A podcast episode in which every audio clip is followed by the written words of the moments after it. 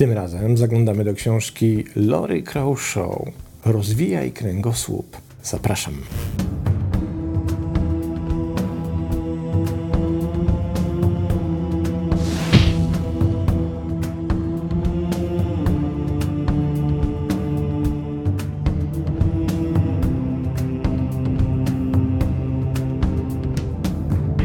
W zasadzie to korciło mnie, by tytuł książki przetłumaczyć jako zestaw ćwiczeń na kręgosłup, ale od razu mielibyśmy wrażenie, że książka dotyczy fitnessu, a tak nie jest. Zacznijmy zatem od sprawdzenia, kim jest autorka. Dr Laura Crowshaw, psychoterapeutka, dyrektor korporacji, coach kadry kierowniczej, badaczka, mówczyni, autorka, specjalizuje się w badaniach i coachingu przywódców ściernych, opresyjnych. Tutaj najczęściej się pojawia właśnie słowo ścierne, dla mnie nie do końca pasujące do tematyki książki, więc zostańmy przy opresyjnym, bo w języku polskim to ma trochę inne znaczenie niż osobowość ścierna. Obsługiwała międzynarodową klientelę pracodawców, w tym ponad 40 firm z listy Fortune 500. Do tego Organizację Narodów Zjednoczonych i NASA. W 1994 roku założyła prywatną praktykę, która rozwija się do dzisiaj, a w roku 2007 opublikowała swoją pierwszą książkę pod tytułem właśnie Oswajanie ściernego menadżera. Dwa lata później dr Crowshaw założyła Instytut Zaklinania Szefów, którego misją jest łagodzenie cierpień w miejscu pracy spowodowanych przez szorstkich liderów, czy też opresyjnych liderów poprzez badania i szkolenia. Dr Crowshaw przemawia na arenie międzynarodowej, posiadając stopnie naukowe w zakresie klinicznej pracy socjalnej i zachowań organizacyjnych. Była członkiem i tu mamy całą listę najbardziej prestiżowych, psychologicznych towarzystw amerykańskich i nie tylko. Jest także, i na tym się kończy ta lista, założycielką Instytutu Coachingu na Harvardzie. Przejdźmy do pierwszego fragmentu zatem. Twoim zadaniem jako menadżera jest zarządzanie wynikami i postępowaniem pracowników, kontrolowanie, jak dobrze wykonują swoją pracę, jak dobrze wchodzą w interakcję ze współpracownikami, klientami, pacjentami, studentami i innymi osobami, na które Twoja organizacja ma wpływ. Ścierny, czy też opresyjny, definiuje się jako szorstki. Zarządzanie szorstkimi pracownikami nie jest łatwym zadaniem, ale zarządzanie ściernymi liderami, czyli szefami, którzy znęcają się nad personelem, jest znacznie trudniejsze. Mówiąc najprościej, szorstcy przywódcy zarządzają ludźmi w niewłaściwy sposób, powiększając zranionych w szeregach pracujących. Kiedy mówię lider, mam na myśli wszelkiego rodzaju specjalistów posiadających władzę, w tym lekarzy, prawników, pedagogów, którzy mogą nie mieć bezpośrednich obowiązków zarządczych wobec personelu, pacjentów, klientów lub studentów. Czasami wszyscy możemy być szorstcy, ale wpływ takiego zachowania jest bardziej toksyczny, gdy wywierają go ludzie sprawujący władzę. W dobie zwiększonej świadomości nierówności, uprzedzeń i złego zachowania ze względu na płeć, rasę, wiek i pochodzenie etniczne, pracodawcy coraz częściej mają obowiązek zapewnienia psychologicznie bezpiecznych miejsc pracy, charakteryzujących się szacunkiem i sprawiedliwym oraz dobrym traktowaniem. W tym celu pracodawcy muszą być przygotowani na skuteczne radzenie sobie z niedopuszczalnym postępowaniem. Agresywni przywódcy mogą być niezwykle destrukcyjni, a ich style zarządzania obejmują zastraszanie, nadmierną kontrolę, zmienność emocjonalną oraz niewłaściwe komentarze lub zachowania o charakterze seksualnym, rasowym czy etnicznym. Ich niedopuszczalne zachowanie może siać spustoszenie w Twojej organizacji, powodując alienację i utratę cenionych pracowników, kosztowne spory sądowe, zakłócenie produktywności i utratę reputacji. O czym jest książka Dr. Crowshaw? O pewnym stylu zarządzania innymi ludźmi, który jest oczywiście najbardziej widoczny w dużych firmach i korporacjach, ale samo zjawisko nie ogranicza się tylko do biznesu i rynku firmowego czy organizacji. Zjawisko jest daleko szersze i daleko bardziej destrukcyjne.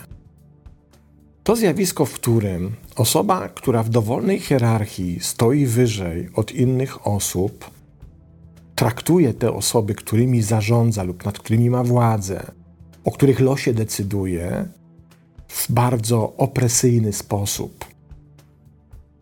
Sposób pozbawiony totalnie szacunku. Sposób, no, szorstki to jest zbyt słabe słowo, zbyt słabe określenie. Traktuje te osoby nie dość powiedzieć, że z wyższością, ale tak jakby one nic nie znaczyły. Tak jakby ich uczucia, emocje, to w jaki sposób postrzegają świat, w jaki sposób się w tym świecie odnajdują, nie miało żadnego znaczenia. I to zachowanie opresyjne wobec swoich podwładnych czy ludzi stojących niżej w hierarchii, dowolnej hierarchii, jest obecne na przykład wśród rodziców w stosunku do swoich dzieci. Jest obecne pośród nauczycieli w stosunku do uczniów. Jest obecne oczywiście w pracy zawodowej. Dotyczy wówczas szefa, który zachowuje się w ten sposób do swoich pracowników. I problem z tym zachowaniem jest taki, że ono oczywiście wyrządza przeolbrzymie szkody, jest niezwykle dla nas toksyczne i druzgocące i destrukcyjne, ale jednocześnie bardzo rzadko potrafimy coś z tym zrobić. Jednym z powodów, dla którego nie potrafimy z tym nic zrobić, to to, że ludzie się po prostu boją postawić, ponieważ znajdują się w jakimś rodzaju zależności finansowej, ekonomicznej, służbowej, rodzinnej, wartościującej, jakiejkolwiek. I to powoduje, że nie mają zbyt, i tutaj nawiązujemy do tytułu książki, mocnego kręgosłupa, by to zrobić, ponieważ na przykład uważają, że mają zbyt wiele do stracenia i nie są w stanie tego zaryzykować.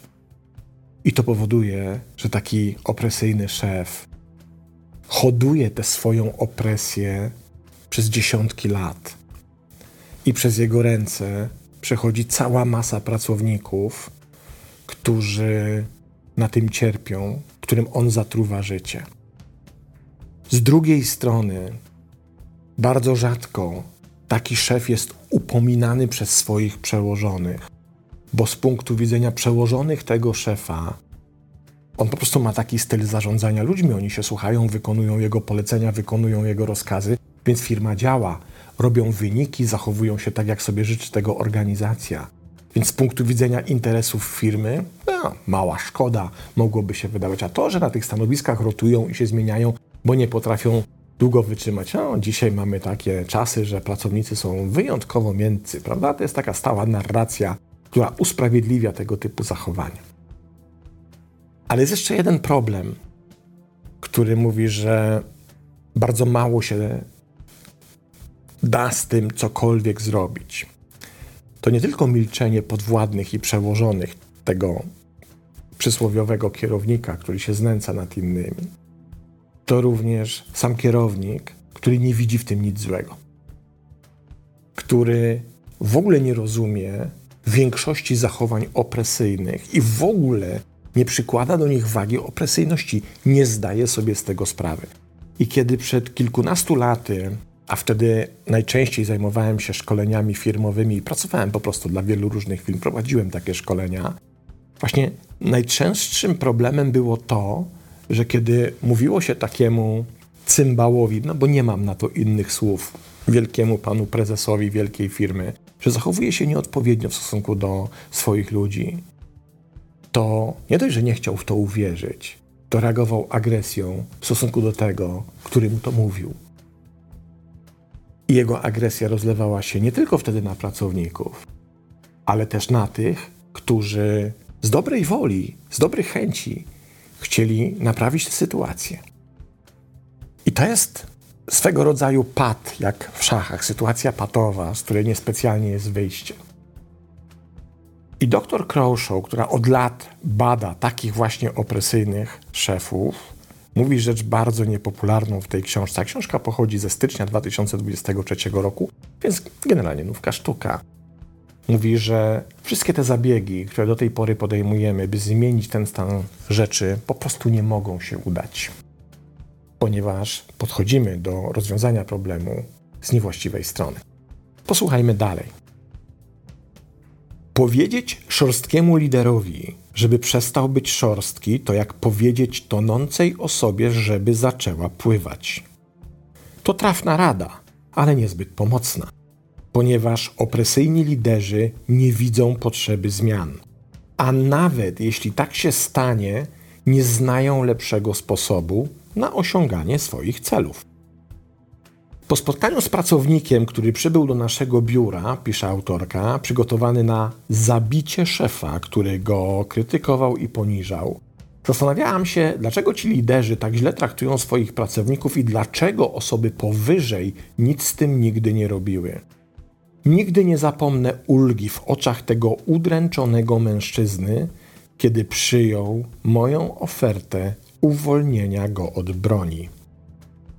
Z bólem muszę przyznać, że zgromadziliśmy kolekcję broni od podobnie cierpiących pracowników. Zostałam zaklinaczem bossów w ten sam sposób, w jaki zaczynali zaklinacze koni, obserwując konie lub w moim przypadku szefów i próbując zrozumieć, dlaczego zachowują się tak, a nie inaczej. Moi najwięksi nauczyciele to byli ci szefowie, którzy lekceważą emocje pracowników i ich, co zrozumiałe, nie reagujący na ten proceder przełożeni. W ciągu tysięcy godzin coachingu, konsultacji interwencyjnych i badań odkryłam, dlaczego większość szefów zachowuje się źle i dlaczego ich menadżerowie nie interweniują. Brak szacunku jest wspólnym mianownikiem tych wszystkich zachowań. Jak to ujął jeden z pracowników, przychodząc do pracy, zostawiasz szacunek do samego siebie za drzwiami i masz nadzieję, że zabierzesz go wychodząc. Czy słyszysz ból w tych słowach?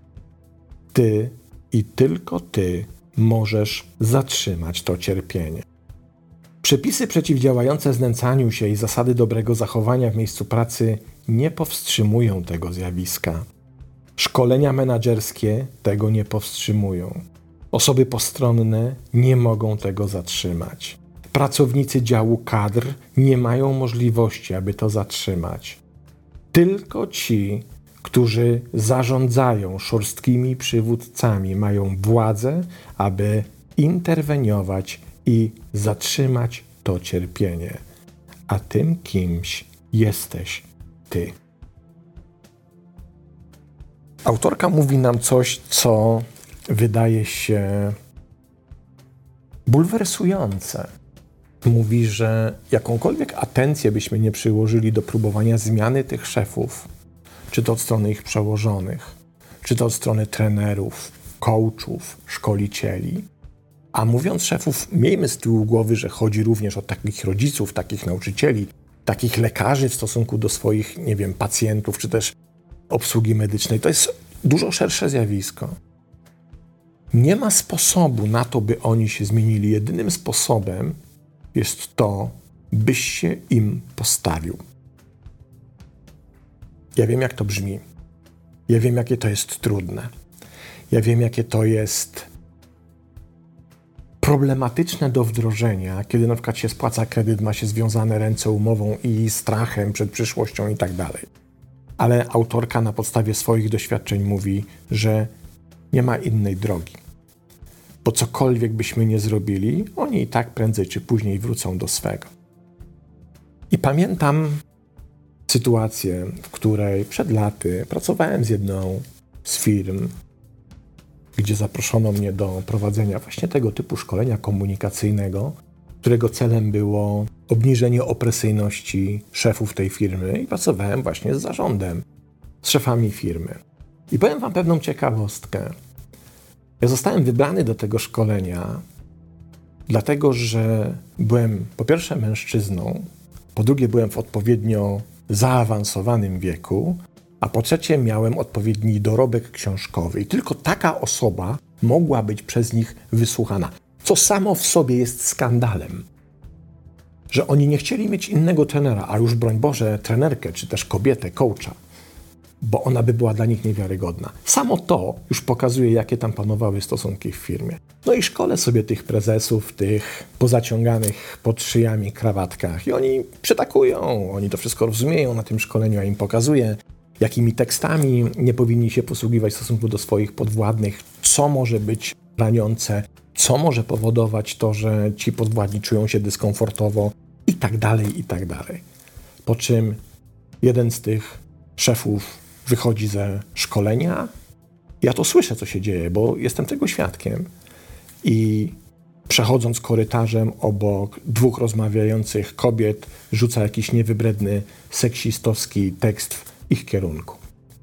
Bo to jest śmieszne, bo to jest zabawne, bo to zawsze tak było. Przecież co, nie mogą być takimi miękiszonami się obrażać o byle co. A przed chwilą ten sam człowiek mi przytakiwał, że tak mam rację, tak nie powinno się zachowywać. To po prostu nie działa. Możemy ich szkolić na tysiące sposobów, ale będziemy z nimi przez godzinę, przez dwie, przez trzy. Potem wyjdziemy z tej firmy i oni w większości wypadków, co potwierdza autorka, wrócą do swoich starych przyzwyczajeń, do swoich starych nawyków. A jeśli w ogóle jeszcze mamy do czynienia z różnicą pokoleniową, jeśli tymi kierownikami opresyjnymi są goście pod sześćdziesiątkę, a ich personel ma średnią wieku, nie wiem, 25-30, no to to już jest naprawdę katastrofa. To jest zestawienie z sobą dwóch wykluczających się światów, które pod względem tego, co może być opresyjne i krzywdzące, mają totalnie różne definicje i bardzo ciężko jest się pomiędzy nimi dogadać, jeśli nikt z podwładnych nie będzie protestował, to efekt jest taki, że ta sytuacja będzie nierozwiązywalna i będzie trwała w nieskończoność. Kolejny fragment. Agresywni przywódcy to każda osoba posiadająca formalną lub nieformalną władzę, której zachowanie interpersonalne powoduje u współpracowników na tyle duży niepokój emocjonalny, że zakłóca to funkcjonowanie nie tylko tych pracowników, ale też całej organizacji. Dlaczego szorstcy, ścierni przywódcy uciekają się do takich zachowań? Ponieważ się boją. Tak, boją się. Wiem, że to brzmi dziwnie, pisze autorka, bo przecież nie wyglądają na przestraszonych. Mogą wyglądać na wyjątkowo pewnych siebie, ponieważ ich agresywne zachowania budzą strach u otaczających ich osób, ale ta zewnętrzna manifestacja pewności siebie kryje głęboki niepokój. Najbardziej ścierni przywódcy nie cierpią na zaburzenia osobowości. Zamiast tego odkryłam, że się boją.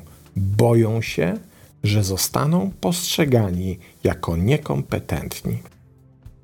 Oni, jak każdy z nas, chcą być postrzegani jako kompetentni, ale jeśli coś zagraża temu samopostrzeganiu, odczuwają silny niepokój, niepewność i bronią się przed tym zagrożeniem agresją. Pozwólcie, że wyjaśnię tę dynamikę na prostym przykładzie. Kiedy mysz widzi kota, czuje się zagrożona. Dlaczego? Ponieważ mysz boi się, że zostanie unicestwiona przez wspomnianego kota. Jakie możliwości ma mysz, aby się bronić? Może i owszem uciec, ale gdyby myszy były wyposażone w maleńką broń, mogłyby walczyć. Jest to podstawowe prawo natury, kiedy jakikolwiek organizm dostrzega zagrożenie, odczuwa strach, niepokój i broni się poprzez walkę lub ucieczkę. Nazwałam to dynamiką zagrożenia lęk, obrona. Dynamika ta dotyczy nie tylko zagrożeń fizycznych, ale także zagrożeń psychologicznych. I tu aż mnie korci, żeby opowiedzieć Wam pewną historię. Znowu kilkanaście lat wstecz pracowałem z grupą menadżerów, którzy zarządzali swoimi pracownikami. I pamiętam przypadek jednego z tych menadżerów, który opowiadał mi, ok, ich praca polegała na tym, oczywiście nie zdradzę w jakiej to było firmie i czego dotyczyło, ale praca ich polegała na tym, między innymi na tym, że codziennie rano spotykali się na takiej krótkiej, kilkunastominutowej, maksymalnie półgodzinnej odprawie pod przewodnictwem tegoż menadżera, gdzie uzgadniano, co jest do zrobienia w ciągu bieżącego dnia. I ten menadżer, z którym pracowałem, miał taki kłopot, że serdecznie nie znosił jednego ze swoich pracowników. A nie znosił go dlatego, że ten pracownik w trakcie tych porannych odpraw zawsze miał jakieś ale. Cokolwiek by nie ustalono, cokolwiek by nie zostało powiedziane, to ten pracownik zawsze wtrącił jakieś swoje trzy grosze, które generalnie poddawały pod wątpliwość, czy aby na pewno ten pomysł i projekt są odpowiednio przemyślane. No i ten mój menadżer po prostu go nie znosił, a skoro go nie znosił, to go dręczył. I przyznawał się przede mną do tego, że w stosunku do tego gościa był po prostu wyjątkowo nieprzyjemny i szukał okazji, żeby mu dopiec i się na nim odegrać za te swoje poranne doświadczenia. Czemu to robił? Ponieważ stawiał znak równości pomiędzy tym, tymi wtrąceniami tego pracownika, który miał zawsze jakieś ale, a tym, że w ten sposób jest podważana jego kompetencja jako menadżera. On się po prostu bał, że te wieczne uwagi, które słyszy przy stole, walą po prostu w niego. Podważają to, czy on się w ogóle nadaje do zarządzania tym zespołem. No skoro tamten co chwilę ma jakieś uwagi i dostrzega różne uchybienia procedur, projektów, pomysłów itd., tak no to ten menadżer, on też to powinien dostrzegać, a skoro tego nie dostrzega, no to znaczy, że na światło dzienne wywlekany jest brak kompetencji. I pamiętam, kiedy pracowaliśmy z tym menadżerem, poprosiłem go pewnego dnia, żeby bardzo uważnie się przyjrzał na to, w jaki sposób reaguje ten człowiek, ten od tego ale, już nie pamiętam jego imienia, mniejsza o to, w jaki sposób on reaguje fizycznie, co się dzieje z jego oczami, co się dzieje z jego twarzą, co się dzieje z jego mikromimiką, z jego gestykulacją, z jego emocjami, kiedy przerywa wywód menadżera na tych spotkaniach i wtrąca to swoje ale.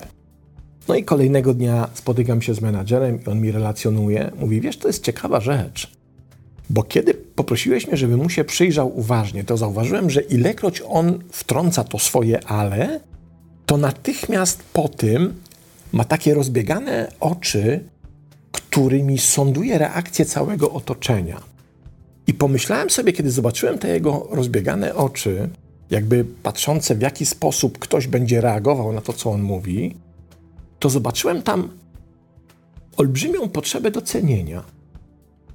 I zobaczyłem, że ten człowiek rozgląda się po okolicy, po wszystkich zgromadzonych, tych kilku osobach przy tym stole, jakby po to, by potwierdzić, czy to, co mówi, zasługuje na uwagę. Czy to jest zasadne? Czy to jest godne zauważenia, godne rozpatrzenia? Czy to coś może wnieść? On jakby potrzebował potwierdzenia tego, że ma coś do powiedzenia, że się na czymś zna, że coś zauważył, że coś odkrył, na coś wpadł. I kiedy ten mój menadżer to odkrył, to zasugerowałem mu, żeby następnym razem po prostu zachował się inaczej, czyli dał temu pracownikowi, temu od ale, to co on potrzebuje. Uwagę, potwierdzenie, docenienie jego wkładu w tę wspólną pracę. I kolejnym razem, kiedy spotkałem tego menadżera, na kolejnym naszym konsultacyjnym spotkaniu, on mówi: Wiesz co, stała się rzecz niezwykła, bo kiedy na dzisiejszym porannym spotkaniu ten człowiek znowu mi przerwał z tym swoim ale, to zareagowałem w zupełnie inny sposób, tak jak mi sugerowałeś i powiedziałem, słuchajcie, przepraszam, że przerywam, ale bardzo was wszystkich proszę tu zgromadzonych, żebyście się dokładnie skupili na tym, co teraz od tego człowieka, od ale, słyszymy. Bo my przyzwyczailiśmy się do tego, że on przerywa dla samego przerywania, a ja mam wrażenie, że on nam zwraca uwagę na pewne aspekty naszej pracy, na które my do tej pory nie zwracaliśmy uwagi. I gdybyśmy się przysłuchali temu uważnie, to może moglibyśmy zdobyć zupełnie nową perspektywę widzenia naszego problemu. I wtedy stała się magia. Ten człowiek dostał to, czego chciał. Dostał docenienie swojego wkładu, zaangażowania i nagle zaczął być zupełnie inny na tych spotkaniach.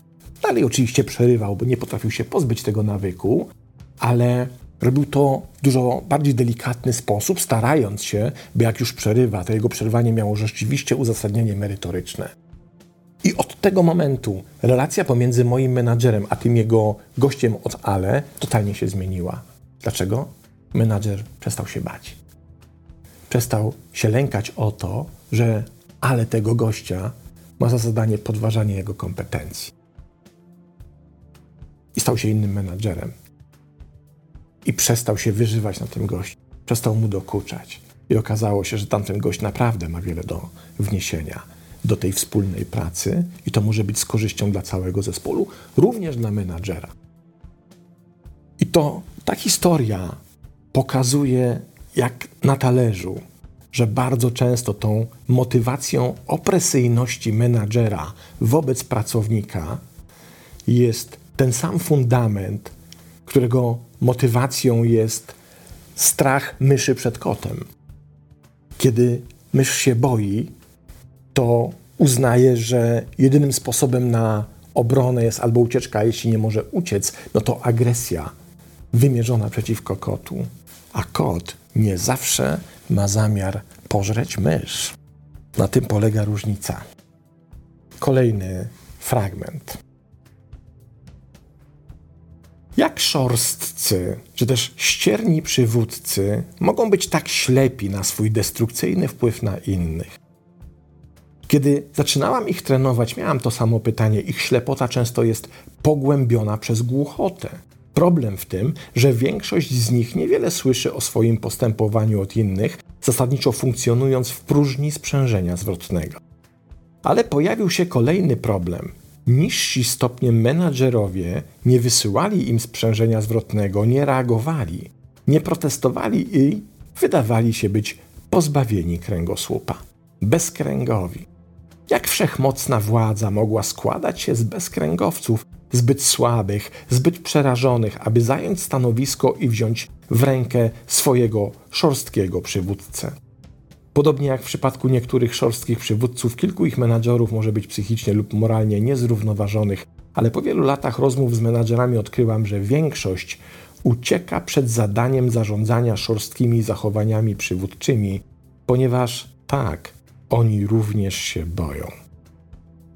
Lęki menadżerów można podzielić na wiele różnych kategorii, ale za każdym razem kieruje nimi jakiś rodzaj strachu o siebie, o narażenie się, o posadę itd. Tak Jednak kiedy zaczęliśmy mówić o tym otwarcie, szorstcy przywódcy byli zszokowani, zdezorientowani, zawstydzeni a w wielu przypadkach mieli głębokie wyrzuty sumienia. Potem pojawiło się nieuniknione pytanie, więc co mam zrobić, jak sprawić, żeby ludzie robili to, co chcę, nie będąc postrzeganym w ten sposób?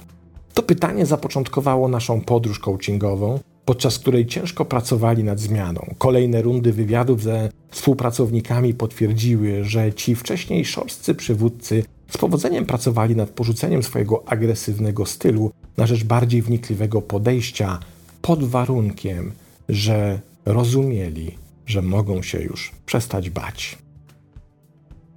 Nie każdy potrafi i chce się zmienić. W rzadkich przypadkach, gdy agresywni liderzy nie porzucą swojego destrukcyjnego stylu zarządzania i muszą w końcu rozstać się z firmą, to jedyna droga. Jednak w jakiejkolwiek sytuacji interwencja umożliwi ci podjęcie decyzji raczej wcześniej niż później, oszczędzając organizacji kolejnych miesięcy lub lat bólu. Będziesz także mieć spokój ducha, wiedząc, że zrobiłeś wszystko, co w Twojej mocy, aby pomóc tej osobie, jednocześnie dotrzymując swojej odpowiedzialności jako strażnik misji swojej organizacji i pracowników, którzy pracują, aby ją wypełnić. A zatem, drodzy Państwo, według dr Crowshaw w książce z 2023 roku, jedynym sposobem jest przerwanie tego od dołu.